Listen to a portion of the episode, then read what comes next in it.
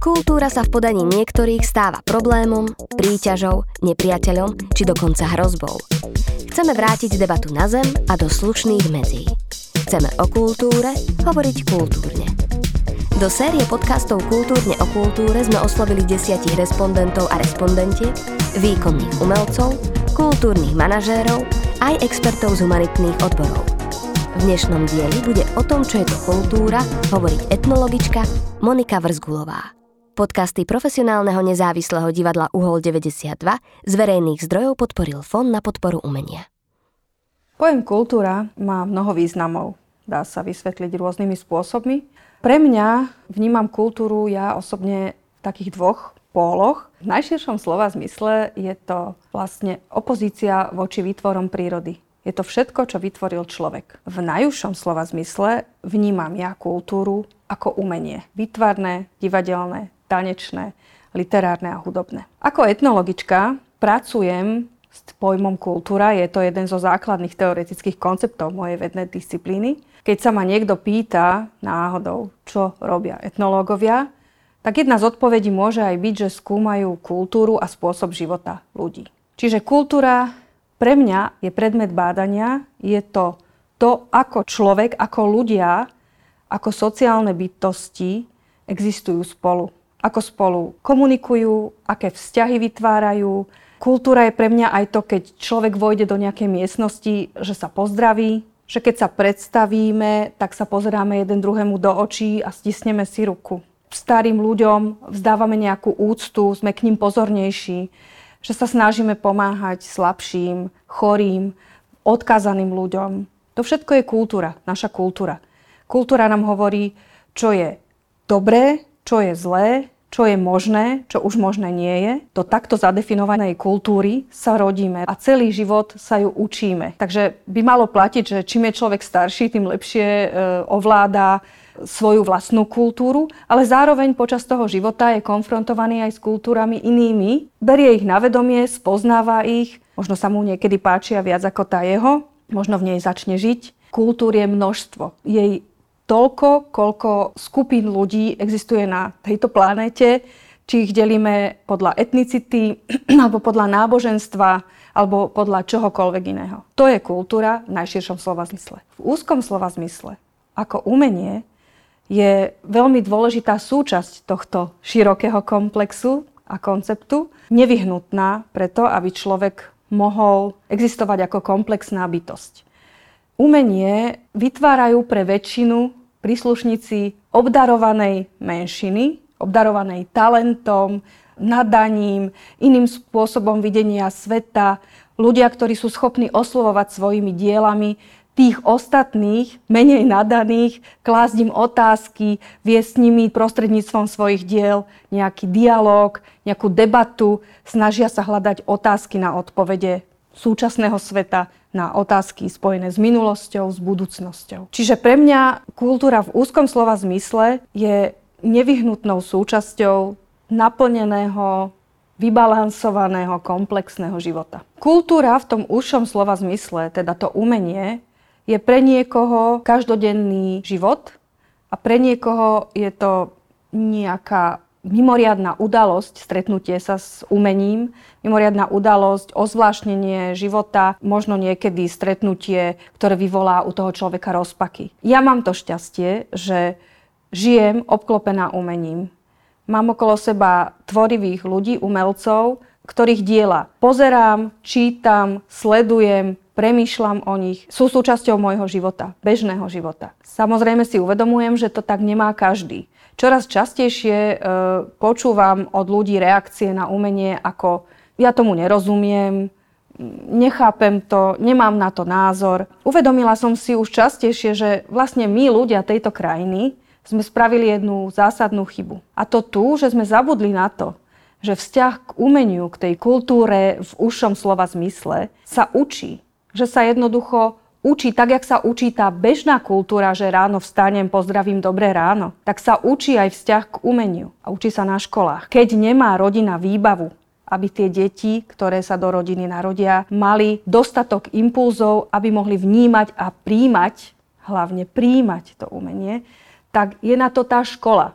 štátny vzdelávací systém, ktorý kultivuje ľudí, pripravuje ich do života. A toto by mala byť jeho súčasť, tej kultivácie, toho procesu kultivácie. Čiže deti, ako v iných krajinách, by už v škôlke mali ísť do Slovenskej národnej galérie alebo do galérie v svojom meste alebo v meste, ktoré je nedaleko môjho mestečka a prechádzať sa pomedzi obrazy, sochy. To stretnutie s umením by malo byť veľmi prirodzené, malo by byť ako dýchanie, aby si uvedomili, že to je len jedna z ďalších činností ľudí, s ktorou sa majú zoznámiť a majú si ju len nechať pustiť pod kožu, len sa do nej ponoriť. A sami si vyberú, že ktorý ten žáner, ktorý, ktorý ten druh umenia im konvenuje viac a ktorý menej. Ale určite si nájdu rozhovor s tým umením, nejakým druhom umenia a dokážu s ním spolunažívať a dokážu s ním relaxovať, dokážu s ním tvoriť, premýšľať alebo len tak byť vedľa seba. Ale ten vzťah sa musí kultivovať. Ten vzťah musí niekto starší, zrelší, rozumnejší tým mladým ľuďom ukázať. Otvoriť im dvere. Ten, kto nemá dotyk s umením, aj to treba spovie, že ja nechodím do divadla, nechodím na koncerty, e, už vôbec nie e, do galérie.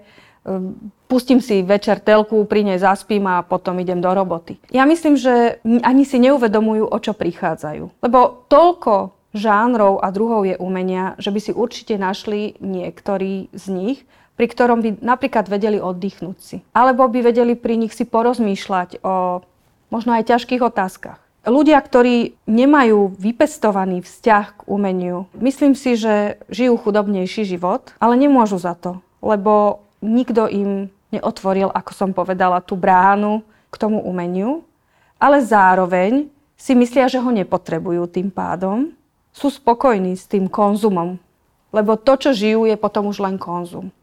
Žijeme rôzne druhy životov, ten úplne základný je ten konzumný, že jednoducho saturujem svoje základné potreby, aby som bola najedená, aby som bola vyspaná, aby mi nebolo zima, aby som bola čistá, ale vlastne nekultivujem sa ako osobnosť.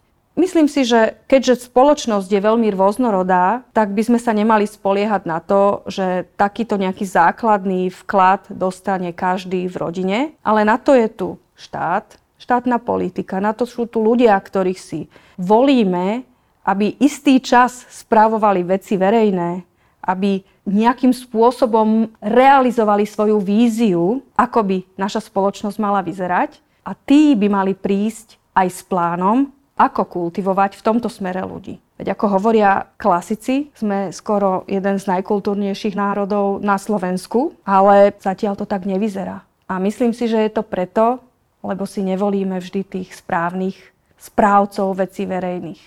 Jedna z oblastí, ktorú skúmam, je spôsob, akým ľudia reagovali na veľmi vypeté situácie svoje životné počas druhej svetovej vojny, počas holokaustu. A je množstvo príkladov, ako umenie ľuďom, ktorí boli bez východiskovej, beznádejnej, stratenej situácii, ako umenie im dodávalo energiu chcieť žiť ďalší deň, energiu pozerať sa dopredu a dokonca sprojektovať si možno aj nejakú budúcnosť. Či to boli umelci a ich predstavenia v gete Terezín v Čechách, alebo to boli koncerty vážnej hudby v Leningrade, ktorý bol obliehaný nacistami dlhé obdobie a kde ľudia nemali čo jesť, ale chodili na koncerty. Umelecké predstavenia, divadelné predstavenia v mnohých ďalších getách po celej Európe, kde ľudia čakali na smrť v prestupných staniciach. Tam všade to umenie bolo tým, čo ich držalo nad vodou. Obyčajných ľudí, jednoduchých ľudí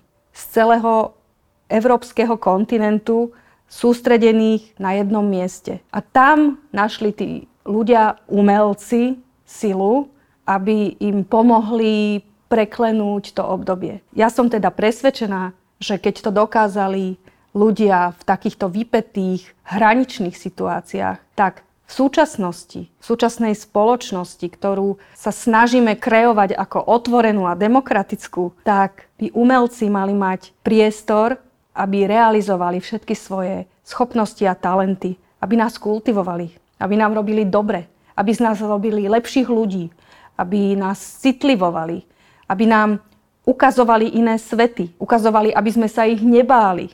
Svety, v ktorých žijú takí istí ľudia ako my, ktorí sa chcú smiať a plakať a tešiť sa zo života a rodiny a byť milovaní a milovať. Lebo to sú antropologické konštanty všetkých ľudí na svete.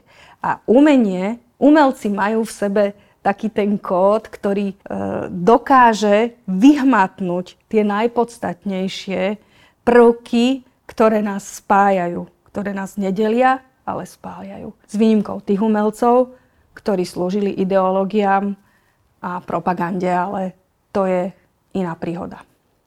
Fenomén kultúrnej vojny je spojený s mocou a ideológiou a snahou uchopiť moc a nanútiť svoje videnie sveta ostatným na silu zákonmi, diktátom legislatívy a kontrolou. Ale umelci nechcú uchopiť moc.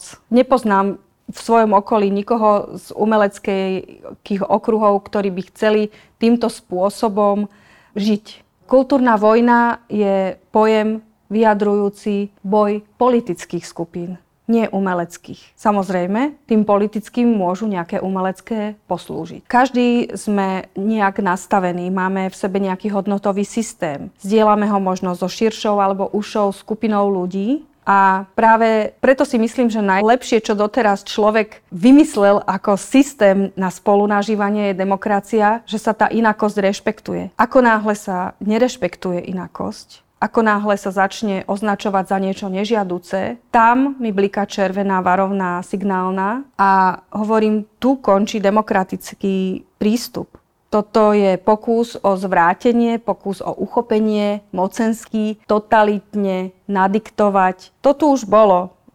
Viacerí z nás si to aj pamätajú a nechceme to. Určite nie. Stále sa ešte zmietame v chorobách veľmi krehkej demokracie, kde si mnohí omylom myslia, že musíme všetci písať tým istým perom a musíme všetci kývať rovnako do rytmu. Nie, my môžeme kývať do rytmu akéhokoľvek a akokoľvek sa nám bude páčiť, len o tom musíme vedieť a máme to rešpektovať. To je podstatné. Čiže kultúrna vojna pre mňa nie je záležitosť umelcov. Má ten názov, ktorý by to mohol podsúvať, ale je to ideologický mocenský boj a žiaľ odohráva sa aj dnes, tu a teraz. Umelcom na Slovensku, ktorí nás oslovujú svojimi dielami, ktorí s nami chcú komunikovať, niekedy žijúci vo veľmi ťažkých e, podmienkach, e, by som želala teraz veľmi primárne, aby z financií, ktoré Európska únia prislúbila Slovenskej republike, sa dostalo štedrým a rozumným spôsobom umeleckej sfére, kultúre, na jej systémovú prestavbu, financovania a podpory. To v prvom rade. Peniaze sú dôležité na to, aby sme mohli mať voľnejšieho ducha, ľahšiu ruku, otvorenú mysel a mohli tvoriť a pracovať a robiť to, čo majú radi umelci. V druhom rade mm, by som želala slovenskej kultúre, aby jej predstavitelia nepociťovali e, bariéry a hranice, žiadne limity, fyzické ani duchovné, aby mohli slobodne tvoriť a vyjadrovať sa k životu v našej spoločnosti, životu na našej planéte, k otázkam, ktoré pokladajú za dôležité. Želám im pozorných, vnímavých, otvorených ľudí, ktorí sa snažia ich pochopiť, ktorí sa pokúšajú s nimi komunikovať a tým ich podporovať v ich práci. E, nám všetkým želám, aby sme neboli ochudobňovaní o nejaký druh alebo žáner umelecký, aby sme tu nemali ľudí, ktorí budú rozhodovať, čo je a čo nie je umenie, čo je a nie je kultúrne, aby sme dospeli do štádia, že, že budeme mať kultivovaných mladých ľudí, ktorí budú svojich rodičov a starých rodičov priťahovať k umeniu, ktoré možno celý život nepoznali, obchádzali, nemali príležitosť sa s ním stretnúť.